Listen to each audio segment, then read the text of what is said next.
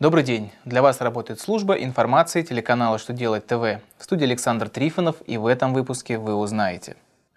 Как можно исправить ошибки в первичке? Может ли снос здания на арендуемом участке стать причиной расторжения договора?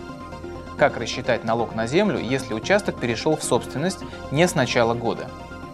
Итак, о самом главном по порядку. Налоговая служба разъяснила, как можно исправить ошибки в первичных документах, подтверждающих расходы. По сообщению налоговиков, в законе об учете не предусматривается замена документа с ошибками на новый. Однако при подготовке способов исправления первички компания может пользоваться правилами для счетов фактур. Получается, что если в первичной документации обнаружили ошибки, то можно составить исправленный документ, в котором необходимо указать номер и дату составления документа с ошибкой, порядковый номер и дату исправления.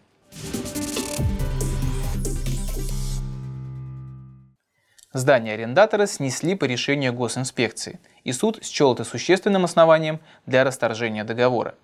Собственник здания был арендатором участка, на котором оно находилось. Этот объект недвижимости снесли по решению госинспекции, и арендодатель предъявил арендатору иск о расторжении договора.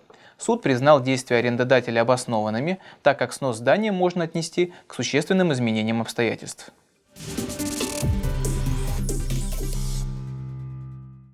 Минфин разъяснил, как рассчитать налог на землю, если участок перешел в собственность не с начала года.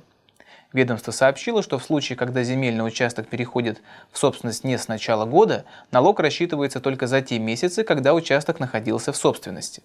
В отношении неполных месяцев нужно применять правило 15 числа. Если права собственности у плательщика возникли до 15 числа включительно, то месяц включается в расчет, а если позже этой даты, то этот месяц в расчете указывать не нужно.